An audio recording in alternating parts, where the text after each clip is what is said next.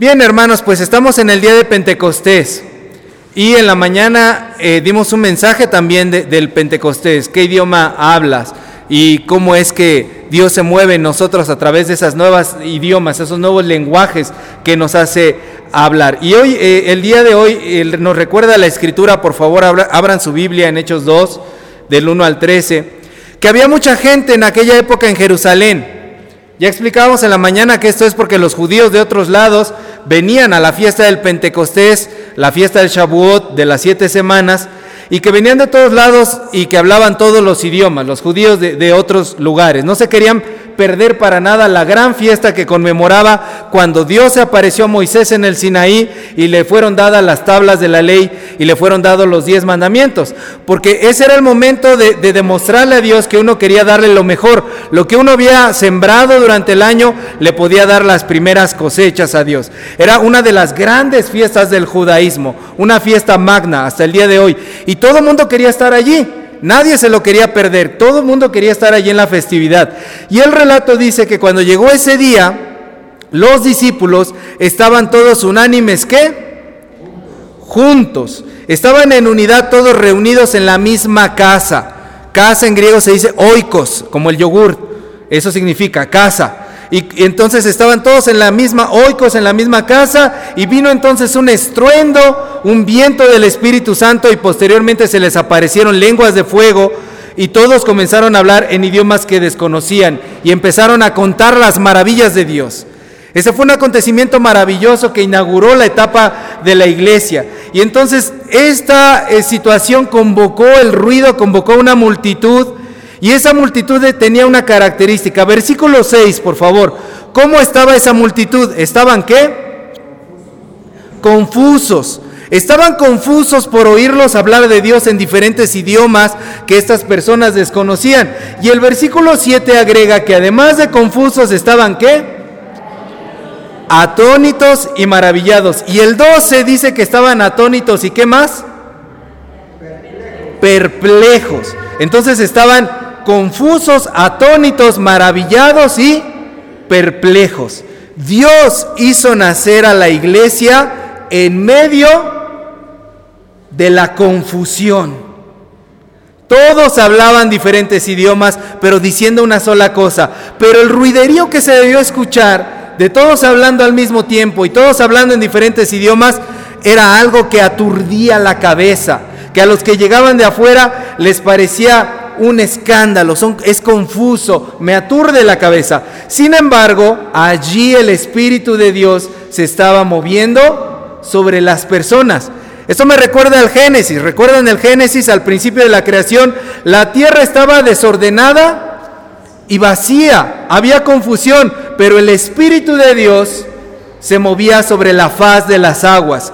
En la creación Dios cambió el caos, cambió el desorden cambió la confusión con su espíritu creador y trajo orden. Pero el orden de Dios no es uniforme, no es de una sola forma. En la creación Dios no creó un solo tipo de flores, no creó un solo tipo de animales, ¿verdad?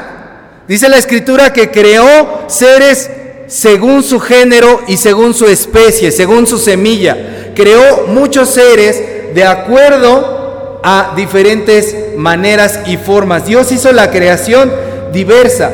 Eso quiere decir que para acabar con el caos, Dios creó un orden, ¿le puedes bajar ahí, por favor? Un, creó un orden que era multiforme, que era polifacético. Dios creó un orden que tenía muchas caras. Dios creó un orden que era diverso. Dios no puso el orden como los militares, ¿verdad? Los militares, ¿cómo ponen el orden? Aquí todos uniformados de una misma manera, peinados todos de la misma manera, rapados todos de la misma manera, se levantan todos a la misma hora y ese es el orden de Dios. No, el orden de Dios es diverso, es multiforme, es polifacético. En el Pentecostés también había confusión, también había desorden y el Espíritu Creador también actuó, trajo orden. Pero de nueva cuenta, ese orden de Dios no fue uniforme. En el Pentecostés, Dios no dio un solo tipo de nuevo idioma, ¿verdad? A un solo tipo de persona. de una sola nacionalidad. Dice que había distintos tipos de persona. Versículos 9 al 11, por favor, ¿me los pueden leer?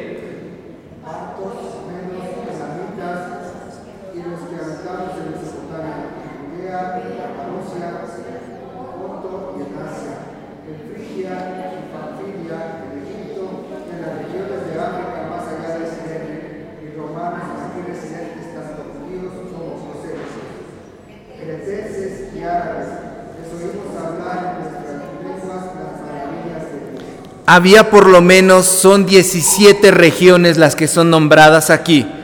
Quiere decir que por lo menos había 17 idiomas que se estaban hablando al mismo tiempo en ese lugar. Dios usó la confusión para mostrar su espíritu multiforme, polifacético, de muchas caras, diverso. Esa es la tendencia de Dios. En Génesis 11, por favor, vamos a Génesis 11. ¿Alguien me puede decir qué pasaje es el de Génesis 11? ¿Qué título tiene? Génesis 11. La torre de Babel. Cuando los humanos querían hacerse un solo nombre, o sea, una sola forma de hacer las cosas, un solo gobierno tiránico, una sola lengua que pretendía dominar a todos, que todos fueran uniformes, que todos pensaran de un solo modo, Dios los dispersó. Ojo aquí, Comúnmente se dice, Dios los castigó. Dios no los castigó, Dios los bendijo. ¿Cómo los bendijo? Dice que Dios los confundió. Los bendijo por medio de darles la confusión de diversidad de lenguas. Dios no acabó la confusión, Dios dio la confusión. Eso es lo que significa la palabra Babel, confusión. Dios nos regala la confusión porque en la confusión nosotros somos capaces de buscar soluciones. Si no estás en problemas, nunca vas a querer buscar soluciones. Si no hay confusión, nunca vas a querer buscar soluciones. Dios regaló la confusión en ese momento, diversidad de lenguas. El gentío de gentes que hablaba diferentes idiomas, allí en Hechos 2, al igual que en Babel, en Hechos 2, cuando la gente vino, lo único que escucharon fue ruido. Y se les hizo molesto y fue desagradable. Y decían, ¿qué significa esto que está pasando? Pero alguien que hubiera estado en la presencia de Dios, en contacto con el Espíritu Santo, como lo estaban los discípulos antes de que eso pasara, no veía confusión. ¿Qué veía? La manifestación de Dios. Esto es hermoso, hermanos. Alguien que está fuera de la presencia del Espíritu Santo cuando vienen los problemas a su vida, solo ve confusión. Pero alguien que está en contacto con el Espíritu de Dios, lo que ve ahí es una manifestación de Dios. Dios me está dando esta manifestación, la manifestación de la pluralidad, de la confusión. Dios hizo que desde un inicio su iglesia fuera plural, fuera diversa, gente de muchos lados, gente de muchos idiomas, de muchas idiosincrasias, de muchas culturas, de muchas formas de pensar, de muchas costumbres, de formas diferentes de expresarse, de ideologías y más. Pero hablando y oyendo todos una misma cosa. ¿Qué cosa? Las maravillas de Dios. Dios a todos nos regaló algo. Además de que nos regaló la vida, nos regaló la individualidad. ¿Saben qué quiere decir eso? Que Dios nos hizo a cada uno de nosotros distintos. Somos individuos. Pudo habernos creado en serie, como en las fábricas, robots todos que pensaran igual. Y yo supongo que las máquinas celestiales de Dios, allí en las fábricas de Dios en los cielos, son mucho más perfectas que las máquinas de ahora, que son capaces de crear por lotes enormes en serie, celulares, muebles, computadoras, etcétera, y las crean todas igualitas. Dios pudo haber hecho eso, pero no lo hizo. Nos regaló la individualidad. Dios no quería que todos tuviéramos un solo nombre, como pensaban los hombres en Babel, que todos tuviéramos el mismo pensamiento, que todos tuviéramos el mismo idioma. Decidió darnos la capacidad de pensar y de ser a todos diferente, hasta de hablar un idioma y un lenguaje diferente. Ustedes sabían que los científicos hasta el día de hoy no se explican cómo es que se generó el lenguaje en el ser humano. Y tampoco se explican cómo es que existen distintos tipos de idioma. Búsquenlo, googleenlo. Los científicos todavía no, se, no entienden de dónde surgió la capacidad del idioma tan compleja que tenemos como seres humanos. Jehová confundió. Jehová dio Babel a la humanidad. Nos regaló la confusión. Génesis 11.9. Es decir, nos regaló la capacidad de ser seres individuales y diferentes. La confusión no es una maldición. La confusión es un don de Dios. Y al igual que en Hechos 2 lo que leímos, es lo que nosotros hacemos con esa confusión lo que marca la diferencia y lo que determina hacia dónde vamos nosotros. ¿Estás confundido en tu vida? No es una maldición, es un don de Dios para que puedas avanzar, buscar soluciones, resoluciones. Como seres humanos, hermanos, todos pensamos y opinamos diferente. Y si creemos que eso es una maldición, y queremos que todos opinen igual que nosotros, estamos perdidos. Y no solo eso, nos convertimos en tiranos porque queremos que todos piensen igual que nosotros. ¿Usted quiere que sus hijos piensen igual a usted? Error. Fatal error de papá, fatal error de mamá. Sus hijos son individuos, tienen pensamientos propios. Lo que le toca a usted hacer es con esa confusión encaminarla aprovechar esas diferencias, dialogar, llegar a acuerdos, respetar la manera en la que ellos ven la vida para ayudarles a poder ser responsables y vivir de forma libre y que aprendan responsabilidad también. ¿Usted quiere que su familia opine igual a usted? Error, eso nunca va a pasar. Siéntese en un sillón para que espere ahí sentado porque eso no va a ocurrir. ¿Quieres que la sociedad piense igual que tú? te equivocas. Y aparte, vaya altanería, ni siquiera Dios quiso eso. A lo mejor algunos quieren que todos le vayan a su mismo partido, que todos le vayan a su mismo equipo de fútbol, que todos opinen igual que ellos, que tengan la misma convicción, los mismos valores, la misma religión. A veces así somos como cristianos. Queremos imponer nuestra manera de ver al resto de la sociedad. Error. Ni siquiera Dios lo quiso así. Vivimos en tiempos de una sociedad que es sumamente plural, mucha diversidad, pero al mismo tiempo esta sociedad es incapaz de dialogar. Vivimos en una iglesia que está sumamente dividida, sumamente fragmentada y que ve las diferencias como una maldición. Hablamos mal de los de otras denominaciones y otras denominaciones hablan mal de nosotros. Esos metodistas son anticuados y aburridos son los muertodistas. A los luteranos les dicen, los, a los presbiterianos les dicen los refrigerianos. Están fríos, todos, no se mueven. Los pentecostales están locos, dan de saltos todos, gritan, aullan. ¡Ay, qué miedo! No alaban correctamente a Dios. Hablamos mal los unos de los otros y aún dentro de la congregación hay esas, esas divisiones. Vivimos en una iglesia que vive enfrascada en lo que llama la defensa de la fe, de la sana doctrina, de un pensamiento ortodoxo. Eso quiere decir que solamente hay una forma de alabar a Dios. Pero se nos olvida que Dios nos dio a cada uno una forma diferente de hablar, una forma diferente de conducirnos hacia Él, una forma diferente de alabar a Dios. Entonces, este pasaje de Pentecostés, el día de Pentecostés, el día de hoy nos recuerda que no es reprimiendo el pensamiento donde está Dios. Dios está en la libertad de las voces. Dios está en la capacidad de que aunque tengamos diferentes formas de entender un mismo problema, podamos dialogar y podamos escucharnos, podamos comunicarnos, podamos nutrirnos mutuamente, Dios creó la iglesia en medio de la confusión. Y muchos al ver la confusión se espantan, huyen. ¿Cómo es que puede haber tantas maneras de pensar? ¿Cómo es que puede haber tantas maneras de opinar? ¡Ay, Diosito! Jesús, María y José. ¿Cómo puede haber tantas maneras de entender una misma cosa? Piensan que es del diablo. Pero la confusión viene de Dios. Desde el Génesis hasta, el hecho, hasta Hechos. La confusión no es sino la forma de Dios de ayudarnos y de obligarnos y de orillarnos a que dialoguemos, a que nos pongamos de acuerdo en nuestras diferencias. Podremos hablar todos diferente, podremos pensar todos diferente, pero en esencia todos alabamos a Dios. Así que este Pentecostés nos recuerda que es tiempo de amarnos, de respetarnos, de escucharnos, de construir juntos una iglesia mejor, de construir juntos un hogar mejor, de construir juntos una familia mejor.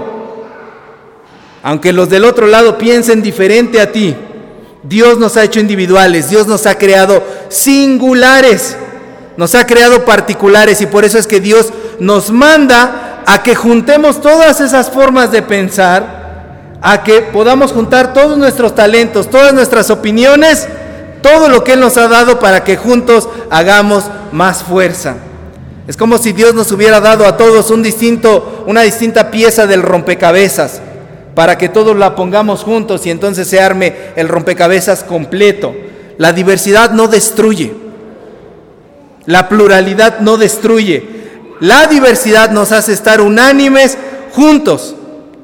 Somos distintos, pero estamos unidos. Somos diferentes, pero Dios nos quiere juntos. Somos plurales, pero todos tenemos un mismo propósito. Y por eso le titulé este sermón, Bendita confusión. ¿No es verdad que si no nos confundimos un rato no logramos aclarar las ideas? No logramos salir hacia adelante, si no nos confundimos un rato, no podemos avanzar. Esta es la iglesia que Dios nos ha dado. La iglesia que Dios nos ha dado es bendita, es diversa, es lo que Dios nos ha dado para que nosotros podamos construir. Y es tiempo de dejar de señalarnos, es tiempo de respetarnos, de no hablar mal los unos de los otros, de no maldecir la confusión, sino aprovecharla. Es tiempo de no cerrarnos a los que opinan distinto. En específico, como iglesia metodista, estamos pasando por tiempos en los que necesitamos escuchar otras voces y no decir, esto no se vale, esto no se puede pensar, esto no se puede al menos platicar. Los que saben algo de lo que pasó en la conferencia general entenderán. Necesitamos ser una iglesia que se escuche. Pentecostés nos recuerda que necesitamos al Espíritu Santo en este tiempo en el que es tan confuso para que la iglesia pueda levantarse. Hermanas, hermanos, todos los problemas que tengamos el día de hoy, todos los problemas que estemos enfrentando el día de hoy, sea a nivel personal, sea a nivel familiar, sea a nivel eclesial, Dios nos llama a poder entendernos en medio de todas las voces que están hablando, en medio de todas las voces que están opinando, no a pelearnos, no a imponernos, no a regañar a los demás, porque a veces decimos, sí, sí, yo ya hablé con él, ah, sí, ¿cómo hablaste con él? Le dije que tenía que hacer esto, esto y el otro. Eso no es hablar, eso no es dialogar. Dios nos ha dado la capacidad de hablar en esta diversidad. Bendita confusión. Sin esa diversidad no seríamos nada. Dios bendiga a su iglesia en este Pentecostés y que la iglesia por fin em, aprenda y entienda a poder caminar todos juntos, nada de que los hermanitos de allá no me caen bien, los hermanitos de por siempre hacen esto, los de por siempre se comportan así. No, Señor, todos formamos parte de la misma iglesia, de un mismo Señor. Vamos a celebrar esa pluralidad que Dios ha puesto en el corazón de la iglesia. Amén. Vamos a ponernos de pie y a orar. Dios Creador, Espíritu Santo, que nos hablas en este día de Pentecostés. Espíritu de amor y de construcción. Espíritu que trae pluralidad a nosotros. Espíritu Santo. Gracias Señor por hacernos diferentes.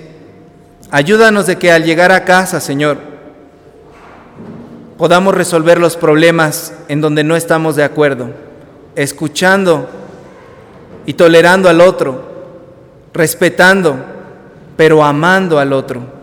Y que podamos de esa forma, Señor, estar todos unánimes, juntos, como en aquel día.